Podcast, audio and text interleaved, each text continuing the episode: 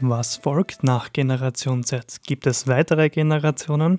Ja, nach der Generation Z folgt die Generation Alpha. Nach dieser folgt die Generation Beta. Nach dem deutschen Alphabet geht es scheinbar weiter mit dem griechischen Buchstaben.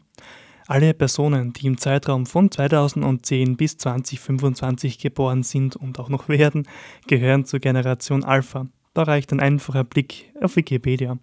Alle Personen, die im Zeitraum von 2025 und darüber hinaus geboren werden, die gehören dann zur Generation Beta. Das sind die Nachfolgegenerationen der Generation Z, die die Leute von 1995 bis 2010 umfasst. Das heißt, ein sehr großer Teil dieser Generation, die sind noch gar nicht geboren. Wir haben das Jahr 2021, es fehlen also noch vier Jahre der Generation Alpha. Von Generation Beta sprechen hier wir noch gar nicht.